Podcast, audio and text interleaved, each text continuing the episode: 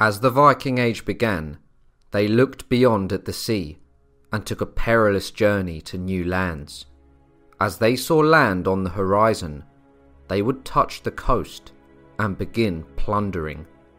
They would raid all over the beautiful lands of Scotland that looked ripe for conquest. The Viking invasions of Scotland occurred from as early as the year 793 to 1266. The Vikings would launch seaborne raids and invasions against the Picts and Britons of Scotland. These invasions would culminate in Scotland changing forever, as when the Vikings arrived, Scotland was a fragmented kingdom with many petty kings, just like their southern neighbours in England. As well as this, the Vikings would create sea kingdoms in many islands surrounding Scotland. This is the story of the evolution of Scotland and how the Vikings influenced and forced it into change. The first Viking invasion of Scotland was when the Vikings sacked the monastery of Iona in the late 8th century and took many valuables and slaughtered many locals. In the year 839, the Vikings won a great victory, with the descendants of many ancient kings having fallen to the Vikings. This left a gap in the order of how power was spread across the land. This allowed Kenneth MacAlpin the King of Pictland, to oversee the unification of Scotland by taking the fallen king's crowns and lands and adding it to his own. For the first time in history, the rival lands within Scotland had been united. Kenneth is regarded as the unifier of Scotland, but he had to face a worsening threat from the Vikings. I would like to thank Established Titles for sponsoring today's video. Established titles are a project based on historic Scottish customs, where landowners are referred to as lords and ladies. What established titles does is it allows you to buy a small plot of land in Scotland from about one square foot, so then you can officially call yourself a lord.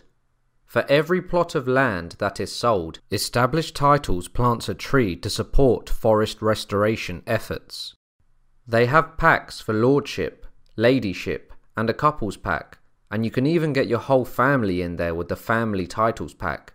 Just to clarify, this is an official title of ladyship or lordship, where you can officially change your name to lord or lady and put it on your credit card, aeroplane tickets, or you can even put it on your dating profile for an extra bit of intrigue. It's a fun title, where you can be the lord from the history books you always read or heard about. Established titles have told me that the first 200 people purchasing a title pack using my link will effectively be next to my own plot, which is a few minutes of walking distance. Depending on how many of you want to become a lord or lady, we could build our own kingdom. It makes an amazing last minute gift. Established titles are actually running a massive sale right now. Plus, if you use the code History Profiles, you get an additional 10% off. Go to establishedtitles.com forward slash history profiles to get your gifts now and to help support the channel. In the year 855, the Vikings would settle on many islands just off the west coast of Scotland. They would call their new kingdom Sudreyjar, which can be translated into the Southern Isles. Ivar the Boneless and his family would rule over this kingdom after many battles with the natives. Kenneth, the unifier of Scotland, would unite the Gaels and the Picts against the Viking invaders, but in the year 858 he would die from natural causes, aged just 48. Upon his death, his brother Donald I would become king. He was described as a vigorous soldier but he died just four years after his ascent to the throne. Constantine I of Scotland would succeed his uncle Donald as king, and his reign was dominated by raids and invasions. Ivar the Boneless and Olaf the White would soon come north to the lands of Scotland, and a young King Constantine would try to resist them. Olaf would embark on a three year campaign of plunder and battle which concluded with the sack and capture of Dumbarton Rock Castle, the main stronghold of the Strathclyde Britons in 870. Constantine, however, would come back with a vengeance, and in the year 871 he would defeat the army of Olaf the White, which resulted in his death. Ivar the Boneless would die a few years later in 873 while fighting in Ireland. The two Viking kings in charge of the invasion of Scotland were now dead, but there wouldn't be peace for long. Two years later, in 875, Constantine would go to war, and most of his army was slaughtered, but he managed to escape. He wouldn't be so lucky in 877 though, where his army was broken and the Vikings would capture the King of Scotland. He was taken to a beach, where he was then ceremonially beheaded in front of a group of Viking spectators. It took over a decade for the line of the MacAlpins to regain power in Scotland, and in the year 889, Donald II was crowned king. Many great kings from both the Viking and Scottish sides had been slain, but this conflict wouldn't end for many generations. Babies were born, with their futures being that of war. During this period, the Vikings would completely destroy Pictland, but Donald, a warrior king, won many great victories. But just one year after his ascent to the throne in 900, he would die in battle, just like his father Constantine. He died a violent death at a premature age, it seems that the fate of many of the Viking and Scottish kings were to have a sword plunged through their chests. In the year 900, a new king would be crowned, and that was Constantine II, the cousin of Donald II.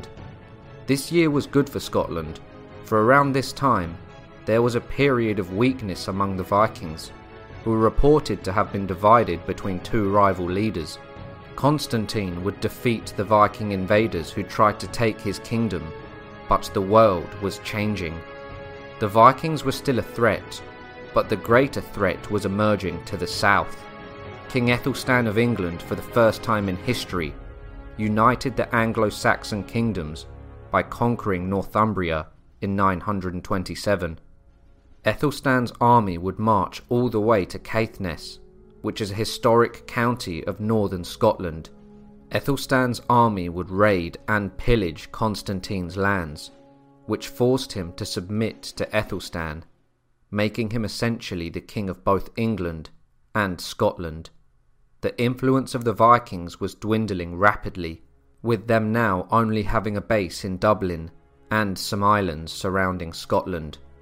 Due to the threat of Ethelstan and the English, King Constantine II would be the first documented Scottish king to ally himself with the Vikings.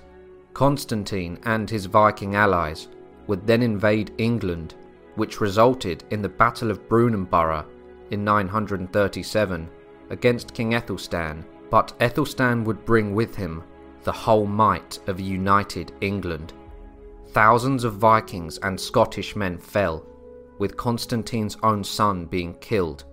The battle was described as follows Never has there been a greater slaughter since the Angles and the Saxons came here from the east and seized the country. So, from fighting for generations, the Vikings and Scottish warriors would team up against arguably the most powerful Anglo Saxon king that ever lived, King Ethelstan. After his death, however, the unification of England and Scotland would collapse. The Vikings still had a strong presence in Scotland, and by the time the 11th century rolled around, Thorfinn Sigurdsson, otherwise known as Thorfinn the Mighty, would rule some of the mainland in the north of Scotland, with many lands under him having much Scandinavian influence. Thorfinn's father was called Sigurd Hlodvirsson, the Earl of Orkney, which is an island just north of Scotland. Thorfinn's own mother was an unnamed daughter of Malcolm II, the King of the Scots. This represented how the Vikings and Scots had allied themselves after what had been centuries of war. This resulted in the emergence of the Norse Gaels, who were a people of mixed Gaelic and Norse ancestry and culture.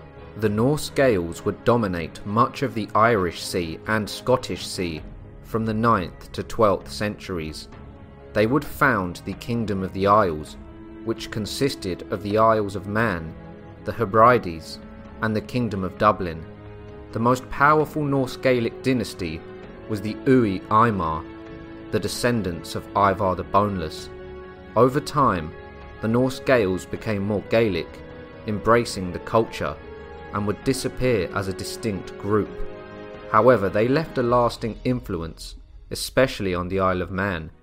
Several Scottish clans have Norse Gaelic roots, as Scottish royalty would often marry Viking war chiefs or kings. We see this example with Thorfinn the Mighty, as his mother was an unnamed daughter of Malcolm, King of the Scots. The Vikings would also influence the Scottish boat building practices. The Scots would build and design the West Highland galley, which was based off the Viking longboat. By the time the 13th century rolled around, an unbroken line of Norse earls in Orkney, who may have well been descended from Thorfinn the Mighty, would end, and the title would go back to Scottish nobles the Viking invasions played a role in the creation of modern Scotland. Their destructive raids weakened Pictland, Strathclyde, and Dál Riata, and they eventually became a united front against Norse aggression instead of warring amongst themselves.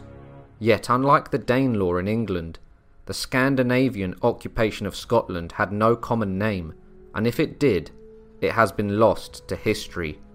Nevertheless, in the Northern Isles, the Scandinavian connection is still celebrated. One of the best known events is the Lerwick Fire Festival, in which people will burn the imitation of a Viking longship. So, although the Viking raids in Scotland weren't as well documented as the Viking raids in England, their culture and presence is felt long after their integration to society. After hundreds of years of war, and many ancient lines of kings being destroyed, two people would become one, and Scotland would become the land it is today. I hope you all enjoyed the video.